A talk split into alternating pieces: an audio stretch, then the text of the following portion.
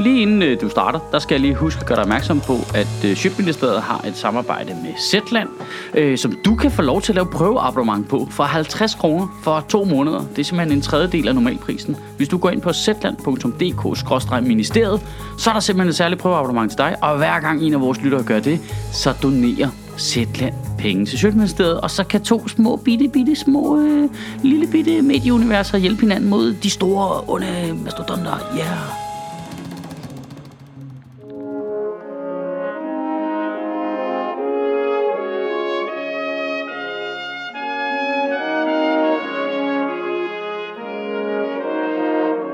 Goddag.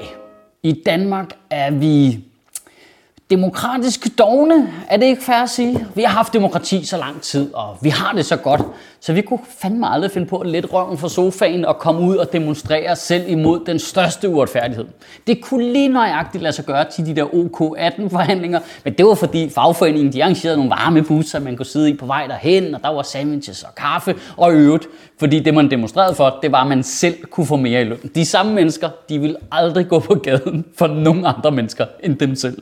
Men derfor tror jeg også, at mange voksne kiggede på i sådan en blanding af afmagt og frustration, da 15.000 danske unge sluttede sig til det svenske klimakampsikon Greta Thunbergs koncept Friday for Future og gik ud og strækkede for klimaet. Det var øh, fuldstændig øh, verdensomspændende. De, de strækkede sammen med unge i 1325 forskellige byer i verden. Det var kæmpestort.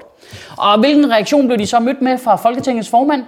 Øh, de roder ej, men seriøst, mand. Nu har unge mennesker i 100 år skulle høre på, ah, men unge mennesker interesserer sig ikke for deres samfund. De gider slet ikke gå op i politik. Så går de faktisk ud og går op i, at Danmark overholder de forpligtelser, vi selv har skrevet under på i Paris-aftalen, og faktisk går ud og demonstrerer for noget andet end dem selv. Og så skal de kræfte på, ej, de larmer faktisk lidt. De, de, de råder, når de demonstrerer. Hold lige op. Måske kan jeg identificere mig så meget med det, fordi det er nøjagtigt den samme retorik, de voksne bruger på stand-up-komikere altid. Ah, Jamen, stand-up, det er bare så plat og handler kun om pik og patter. Så begynder man at snakke om politik og samfund. Hvorfor blander komikere sig i politik? Det I skaber politikerlede. Kan ikke kun lave vittigheder, der roser os hele tiden? For det er jo vigtigt, at alle de unge derude demonstrerer. I lige forstår, at der demonstrerede i 60'erne, ikke også?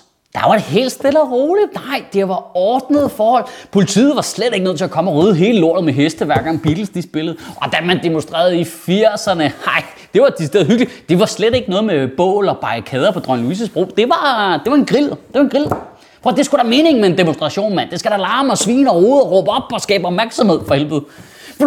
Da man demonstrerede i 60'erne, der var det for at få lov til at bolle med, hvem man havde lyst til at gå uden BH. Og i 80'erne var det endnu mere egoistisk. Der var det fordi besætterne bare gerne ville bo de fede steder uden at betale for det. Og nu går unge så ud og demonstrerer for hele fucking klodens fremtid. Ej, shh, det er lille, det er lille, Rasmus Jarlov spindoktor gik kraftet mod på Twitter og skrev, hvad må det koster på klimaregnskabet at rydde op efter klimademonstrationen?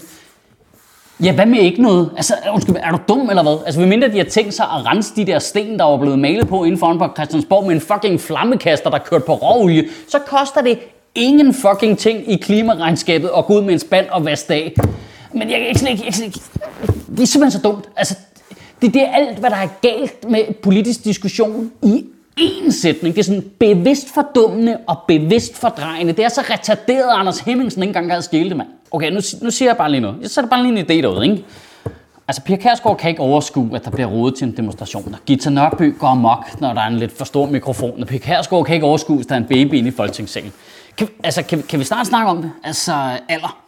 Altså, det, alder er en gennemgående ting her. Og jeg kan jo godt mærke, at alle jer progressive 50-årige, der sidder og kigger med, I er allerede helt op på tæerne. Ikke? Hvad, hvad, hvad siger du? Hvad siger du? Skal jeg slappe dig med min armdel eller hvad? Men prøv at høre. Ro på.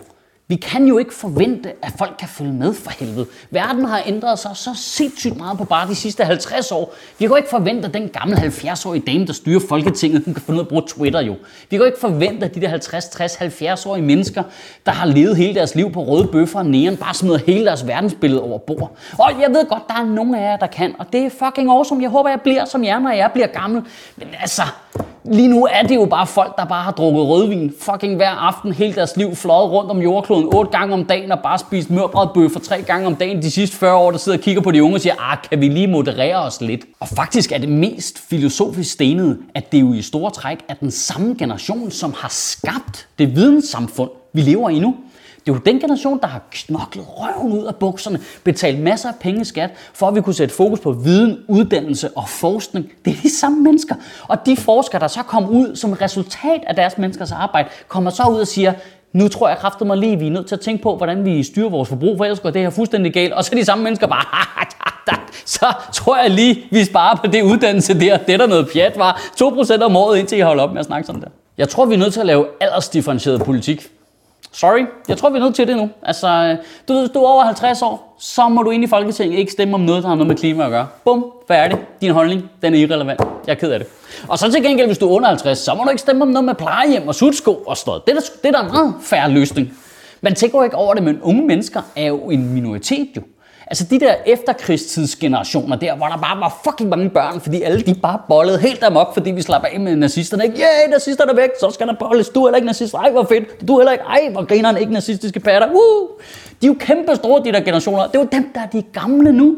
Og alle generationer sidenhen er bare blevet mindre og mindre og mindre. Så der er bare blevet flere og flere ældre mennesker, og det er et kæmpe problem nu. Og hvis bare vi snakker lavt nok, så kan de ikke høre, at vi laver en plan imod dem. Vi er jo vant til at snakke om det i forbindelse med økonomi. Det der med, at der bliver færre og færre på arbejdsmarkedet til at betale skat, og flere og flere ældre, der er på pension. Det er accepteret, men vi snakker aldrig om, hvor stort et demokratisk problem det jo bliver. Fordi de politiske partier, de laver fokusgruppeundersøgelser og meningsmålingspolitik, der bare cater til et flertal. Og der er flest fucking ældre mennesker, så det kommer jo bare til at køre fuldstændig der sporet jo. Hvorfor tror I, at de er ligeglade med den der klimademonstration? Det er da fordi halvdelen af dem kan ikke stemme, og den anden halvdel, de er slet ikke nok til at flytte nogen mandater. Ved I, hvem der er nok af? Sådan nogle hvide 50-årige pølseædende dieselspilkørende husejermand. mand. Dem er der fucking nok af til at flytte mandater. Snak til dem for helvede. Jeg, jeg, jeg laver ikke sjov. Jeg laver ikke sjov. Politikken vil i højere og højere grad blive målrettet ældre mennesker. Trust me. Politik kommer til at følge samme udvikling som på tv. Du ved, TV2 Zulu og DR3, som er de yngste tv-kanaler, de har en gennemsnitsalder på seeren på hvad sådan noget, 3, 44 fucking år gammel. Du ved, gennemsnitsserien på DR1 og TV2 er langt op i 50'erne. Hvorfor tror I, det er så kedeligt, det der er i fjernsynet? Det er fordi, de laver det til dem, der fucking ser på det. Og det er det samme, der er ved at ske med politik. Nu ignorerer de klimaet, fordi det går deres vælgere jo ikke op i. Who gives a shit, ikke? Så kommer Morten Messersmith ud og siger, at man skal sige herre og fru til læreren i skolen. Du kan godt se det, ikke? Det fortsætter bare ned ad den vej der. Lige, lige om lidt, så er der nationale krav omkring, at man må ikke spille høj musik efter kl. 22, og så bliver småkager momsfritaget, og inden vi får set os om, så er Peter Bailey fucking kulturminister, mand. Så til alle jer unge, der var ude at demonstrere, fyr den fucking af, mand. Altså, I skal trænge igennem et meget større dyng af gammel kød, end tidligere generationer skulle. I skal fyre den fucking af, det skal være vildere, og vi skal nok rydde op efter os selv. Det er alt for pænt, det der. Prøv, de er i gang med at ødelægge den planet, I skal bo på, fordi de ikke gider rydde op efter sig selv. Kom nu, mand. Vildere klovn. Fyr den fucking af. Mal på sten og bygninger og huse og spær byen af. Og hvis der er en politiker, der tager imod, så mal på fucking ham, mand. Kan jeg have en rigtig god uge og bevare min bare røv. Jeg synes, at ham Schødt der, han smider mange øh, tal afsted nogle gange. Hvor finder han egentlig dem hen? Jamen, han finder dem faktisk normalt i den helt almindelige nyhedsstrøm. Øh, der er så nogle steder, der er bedre til det end andre, og jeg har en, øh, en, en tendens til at suge tilbage til Zetland, som tit har nogle ret datatunge artikler. De er vildt gode til at forklare nogle simple ting. Meget af lige det, jeg gør her, bare uden øh, alle de helt useriøse vidigheder. Sjøtministeriet lever af dine donationer. På tier.dk kan du oprette et donationsabonnement, hvor du giver lige præcis det beløb, du har lyst til. Og så kan vi lave flere interviews på Nørrebro Teater, flere taler, sende Sofie Flygt mere på gaden. Og hvis ikke du gør det, så er du en big show. shows.